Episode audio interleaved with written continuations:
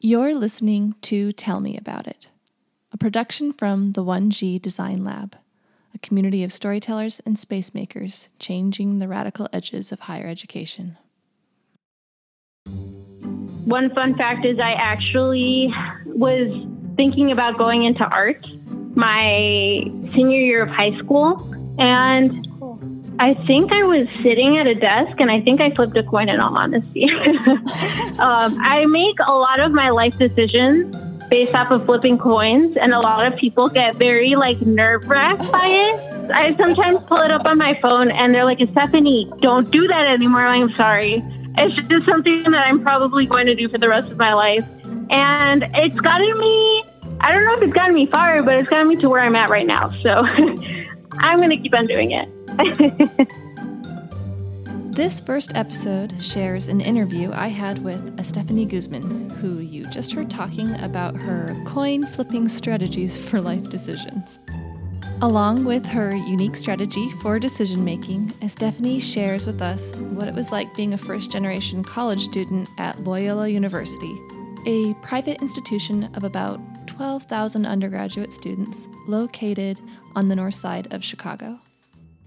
Estefany talks through her experiences being a woman of color in the sciences, how she built meaningful relationships with mentors, especially as an introvert, and she shares some of what we like to refer to here as the hell yeah moments as a student at Loyola. Though I realize now that Loyola is a private religious institution, so maybe we should refer to them as the heck yeah moments. But before we go into all of that, let's take a quick deep dive into the why behind one G and this podcast. The purpose of this podcast is to talk about the design of higher education and how that design impacts us.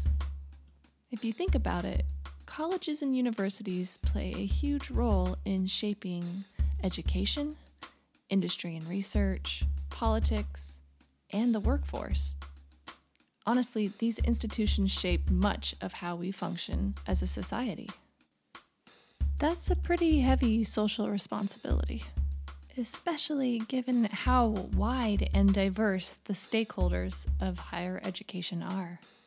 I mean, the people who engage with higher education represent the wealthiest of the wealthy to those from the most modest of incomes. They are spread across race, ethnicity, age, and culture. They come from urban city centers and small rural communities, and they represent complete opposite ends of the political spectrum and everyone in between. That's a lot of people and perspectives and experiences colleges and universities are trying to serve. So the question is, how are they doing? Are all of the stakeholders in higher education being served well? That's what led us to this podcast. We wanted to hear the first-hand stories of those who are typically pushed to the margins of higher education. We wanted to know what their experience was like, and we wanted to hear it from their mouths. Which brings us back to this episode's guest. Hey, hey, hey, hey, hey.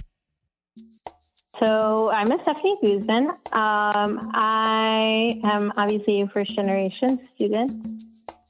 Uh, I was doing my doctoral studies back at Johns Hopkins University, uh, but due to a family circumstance, I'm just taking a pause for that for right now, so I'm in the Chicagoland area. Uh, I am currently working at Northwestern University um, at the Lurie Center, um, working at a core facility, which is an immunology core facility. Even in high school, I knew I wanted to do something biology, biochemistry related. Uh, it was a lot of going back and forth with my parents as to where I was going to go because I applied throughout the entire country, but they somehow persuaded me to stay in state. I think it was the only in state that I had applied to. Um, and maybe just tell me a little bit about when you first, what was the first couple of weeks like for you, your freshman year starting at university? Uh, so actually, whenever I attended Loyola, the first couple of weeks, I was the outlier in terms of feeling very comfortable uh, navigating by myself, doing my own things while balancing schoolwork. I will say that it was a very uh, heterogeneous population back in my high school, and uh, Loyola being the predominantly white institution that it was, it was a lot more homogenous in terms of, uh, I guess, socioeconomic status and uh, demographics. So I think I was just learning how to navigate those spaces as being a, a woman of color, and especially being a first-generation woman of color, uh, which is something that really stuck out within the first couple of weeks. So academically, I wasn't struggling at all. I was having a very good time there. Uh, but I would say that in terms of identity, I felt extremely out of place.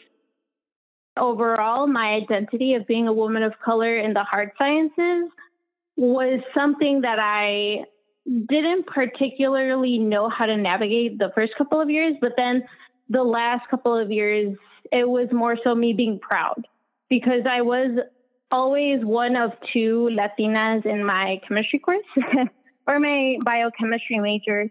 So I think that there's just, you know, that camaraderie factor of being first generation, right? But also being a Latina and having certain, you know, traditional and cultural values that are near and dear to me, not being able to relate to a large population of, you know, the Loyola community. So it was a lot of social transition, I would say. The social transition into college can feel overwhelming for any student, but it's especially the case for those who are the first in their families to attend. It can be difficult to find your footing and feel a sense of belonging when you are in a culture and a system that is not designed for you. Add to this the financial strains faced by many first-gen students, and you can see why the transition to college can be so overwhelming. Estefany shared a little bit about how this financial burden affected her and her family. So another identity that I had not mentioned yet um, is the fact that both of my parents were undocumented up until recently, actually, up until the year of twenty eighteen slash twenty nineteen. And Loyola actually was the most expensive option out of the ten, ten colleges that I had applied to. Um, and they had mentioned, you know, we'll help you out financially. I did get a scholarship through Loyola, but it wasn't sufficient. Um, so they told me that they would help me out. But the first year we started to notice that as someone of low socioeconomic status, it was actually a huge toll on my family.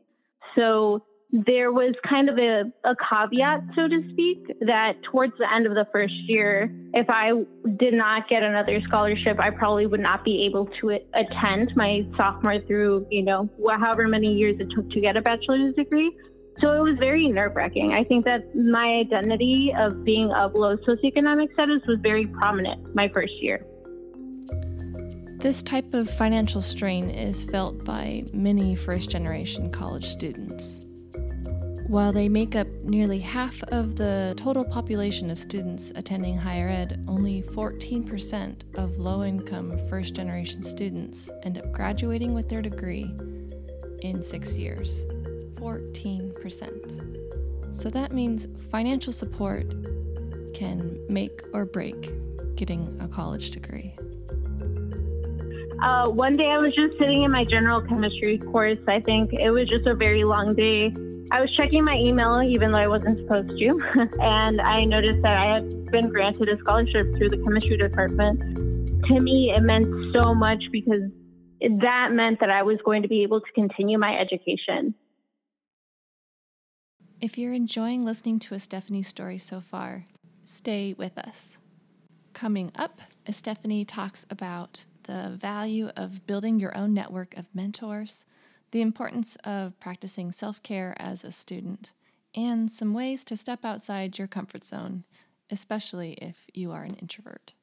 And you'll definitely want to stay tuned for her hell yeah moment. It's awesome. Building a sense of belonging as a student can be difficult, but it's so important. Finding a community for support and solidarity and feedback can completely change your experience as a student. But that doesn't mean that it's easy. especially if you are a introvert, which I'll let you know right now that I am. And I discovered this is something that Estefany and I both have in common. I was a very big introvert uh, my freshman year, so it was very hard for me to kind of meet new people and talk. But being an introvert doesn't mean you can't seek out this support, this community, and these mentors. It just means finding ways to do that that work for you. Full disclosure, like I had mentioned, huge introvert. I get so much social anxiety because I feel as though people really don't like me. So in the beginning, you know, it's very hard because if you don't feel comfortable talking to new folks, then it's going to be hard for you to stumble upon those people. So something that I did for myself to keep myself accountable would be to try to do as many things as possible, even if it meant that I had to do them alone. I think as soon as you're able to go to a place where no one kind of knows you and you're open to have a conversation with someone or even, you know, sit down and have lunch with someone, I think that that willingness to be vulnerable is very important for you to stumble upon your mentors. And something that I still struggle with, I was going to say it as an answer, but now I'm saying, oh, I don't know. Because being a part of different communities, like being engaged in different extracurriculars is super important, immensely important. But you still have to balance how much you can do, right? I'm I'm not going to say, oh yeah, do like twenty extracurriculars and then be suffering afterwards because, you know, you, you bit off too much. Uh, but like I said, that's part of the balance, right? Try one extracurricular, try two extracurriculars. Okay, I didn't do too well in my history class, or I didn't do too well with sleeping last semester, so maybe I'll cut back to one again. You know, things like that. It's all, life is always a trial and error. So I guess if I had to pick an answer, I would say vulnerability. Um, and, you know, the that corny answer of trying new things. So why go through this effort to build this community and to seek mentors? Well, it can get lonely. It can get lonely when you feel like your identity is in conflict with all those around you and in conflict with the structures of the institution where you're at. This was something Estefany talked about as a graduate student at Johns Hopkins University. I would say as a graduate student, uh, I think that the communities were a lot smaller, but that is just because, you know, either the institution and you know the, how the saying goes, like the higher up you go, the less you see of yourself. So uh, being more explicit, you know, for example, me being, you know, a low income woman of color in the sciences, which is a mouthful, you know, the higher up that I go, the less of me that I, that, you know, I see. And it was just like a very drastic change going to graduate school. I do know a lot of wonderful women of color at the Hopkins community right now that are doing great work. Um, and I feel as though that they felt very connected, but I did not. And I think that that's just kind of like a modge podge of different reasons. I want to take a second to talk to any administrators or faculty who might be listening. This experience is Estefany's talking about. This is your place to be able to help make those changes. You are responsible for the policies and the cultures that are created on your campuses and in your classrooms and labs. So you have the opportunity to change these environments, and by doing so, change your campus, your research, and the entire culture for the better.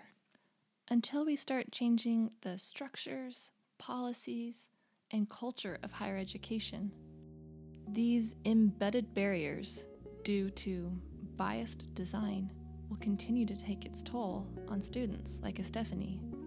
She talks about it a little bit here. Um, I would say, you know, my identities just kind of, uh, for lack of a better term, I would say they kind of racked up towards senior year, especially whenever there were professors who would say very microaggressive comments and no one would bat an eye. I think that those were moments where I would say, you know, hey, that's not fair. Why isn't anyone turning around and saying anything? And why should I be the one to advocate for myself? Like, why can't there be other people who also, you know, say, hey, that's not okay. And to me, I felt, and it's very similar. I, I hope that someone out there is listening to this to say, as a first-generation student, you feel like you have to put the world on your shoulders. And you feel like you can't let anyone down. So as a result of that, I think that, you know, having to, one, still be a part of, you know, different, let's say like T A positions or different jobs so I can still sustain myself, because towards the latter half of my undergraduate experience, I was taking out a lot of loans and I was financially independent because my parents couldn't help me out.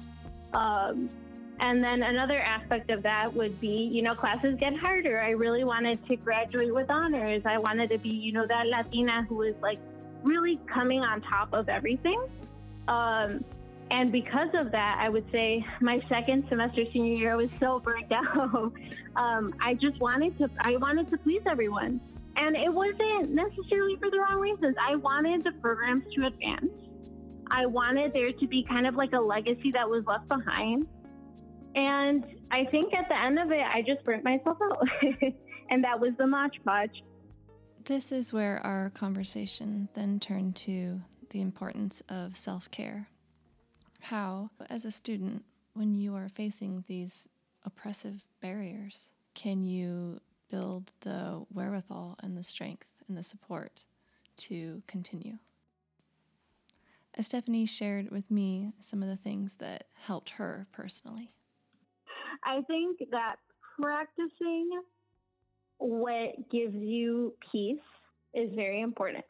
Um, and that looks different for a lot of people. I don't know. I, that sounds really cheesy. Like when people say, oh, yeah, when you get your hobby, make sure to, you know, keep on doing your hobby. Or if you like painting, then paint. If you like dancing, then go dance.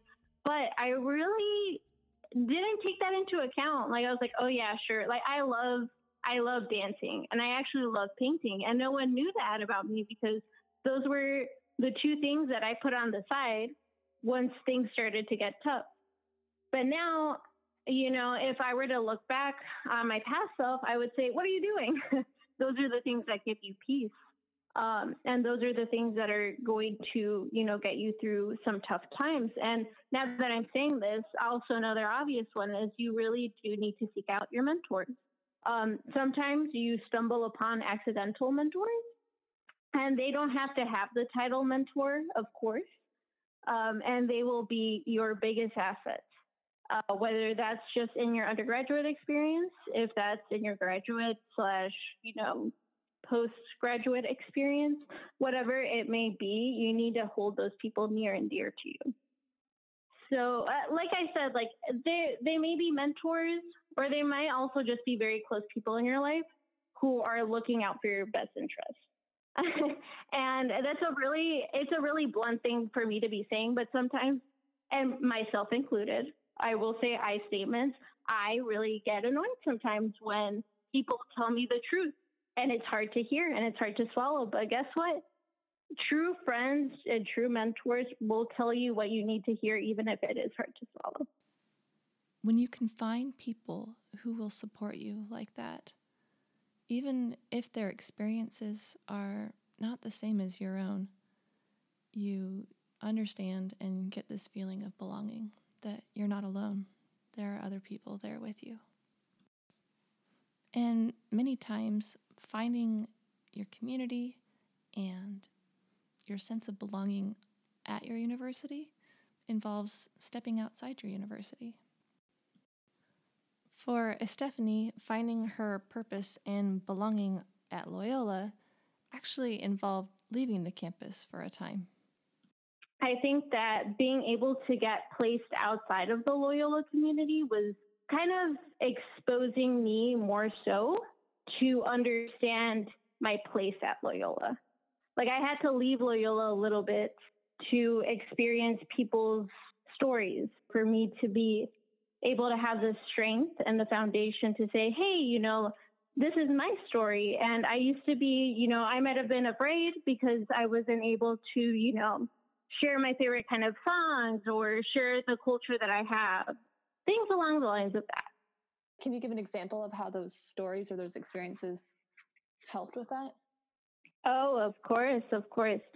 Um, we went to El Paso, Texas, and Juarez, Mexico. So it was kind of like a dual domestic international program. And there we got to hear stories of people who were at the border and even discussing, you know, education and, you know, immigration policies.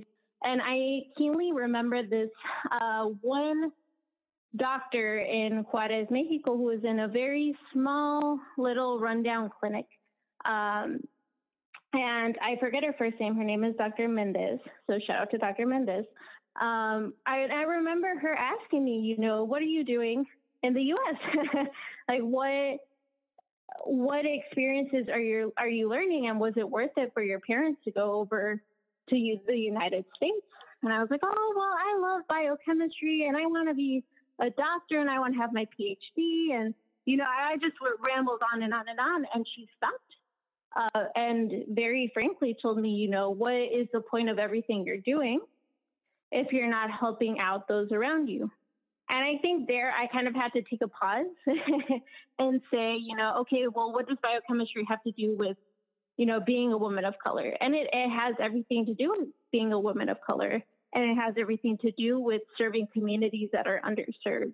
So I think that was one of, I, I would say, the most predominant examples of me leaving Loyola and then coming back with that treasure and that story of her. Stories are powerful, especially the ones that are shared when there's a strong relationship of trust. When I asked Estefany how stories and self-care and mentorship all supported her as a woman of color on a predominantly white campus, this is what she shared. Of course. So I think it was a mixture of having to deal with it by myself, like an internalization and a reflection, uh, as well as, you know, people such as Joe Sassado, who really, you know, I would be able to kind of like walk into the door and say, you know, hey, how are you doing? And having conversations about what it meant to be a Latina.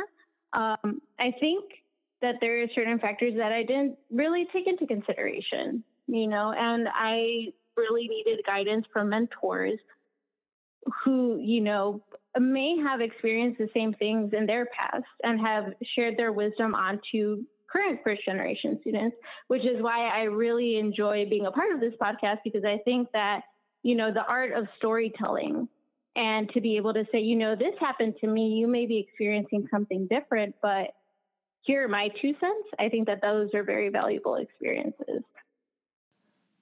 I want to leave you now with one final, very powerful story that Estefany shared with me.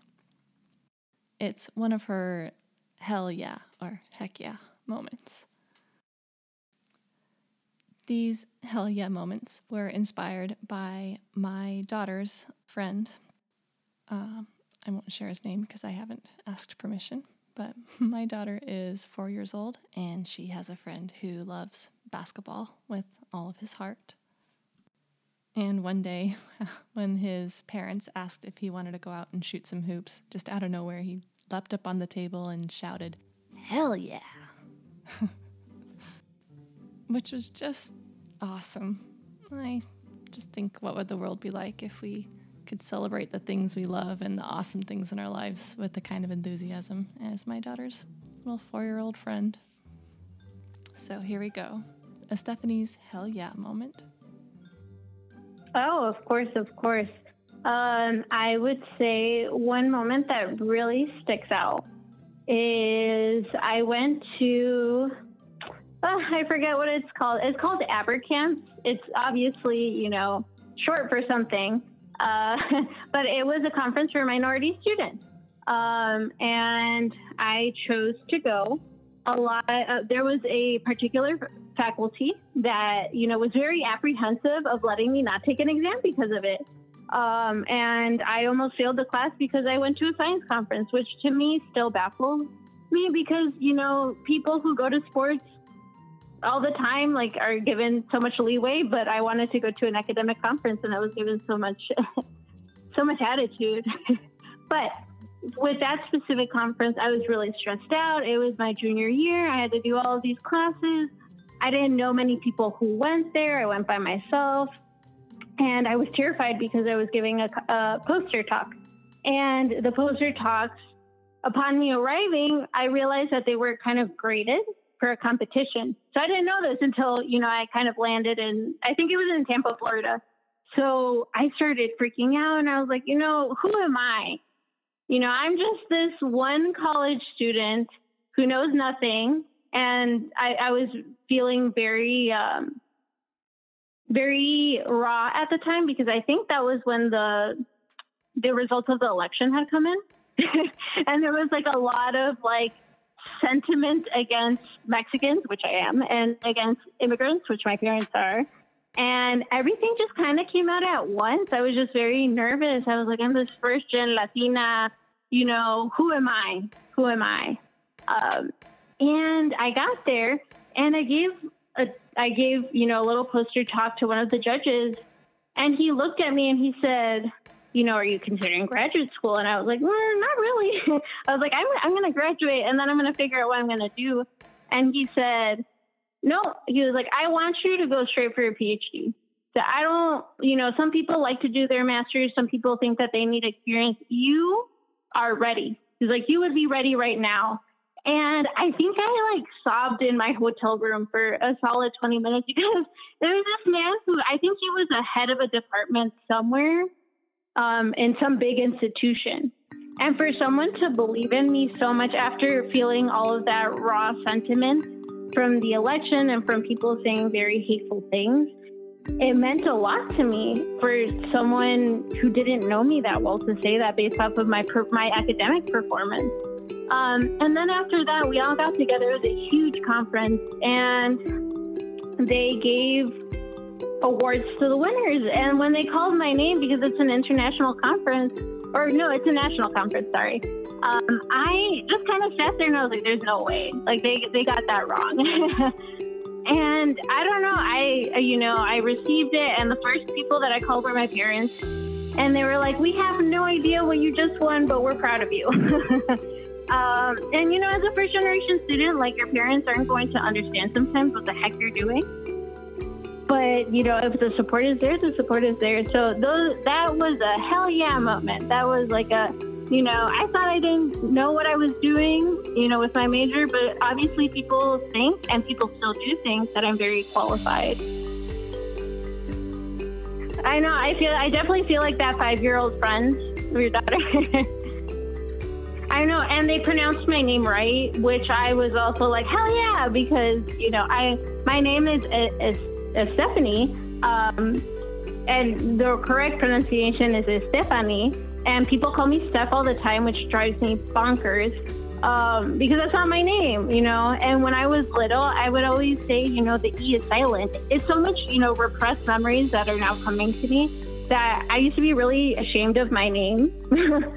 And now, you know, they said, you know, they said it right. They said Estefany, and I was like, uh, yes, I'm here. So... felt very seen there. Mm-hmm. You've been listening to my guest, Estefany Guzman, share about some of her experiences as a first-generation college student. And before we sign off, in case you were still wondering a little bit about that coin-flipping strategy Estefany shared with us at the beginning of the podcast, here's the why behind the coin flip. If you ask me, it's pretty genius. Um, I make a lot of my life decisions based off of flipping coins, and a lot of people get very like nerve-wracked by it. But hear me out. The reasoning is because when you flip a coin, you already know the answer in your head. So when you flip the coin, the moment that the coin lands, you have like a gut instinct to choose something, and you're either happy that you got, you know, heads or tails, or you're sad that you got heads or tails. Oh. You see what I'm saying? I'm going to start keeping a coin on me. That is it. I will be doing that now. I love that. Thank you. Please, please pass it on. If you enjoyed listening to this podcast, head to our website and sign up at one g design lab dot org. We'll send you the latest episodes each time they're launched. To get connected with our community and to hear other stories from the radical edges of higher ed, follow us on Instagram, Twitter, and Facebook. Our handle is at one g design lab. Finally, if you want to be involved or have a story that you want to share, reach out to us at hello at one g design lab dot org. You've been listening to Tell Me About It from the one G Design Lab.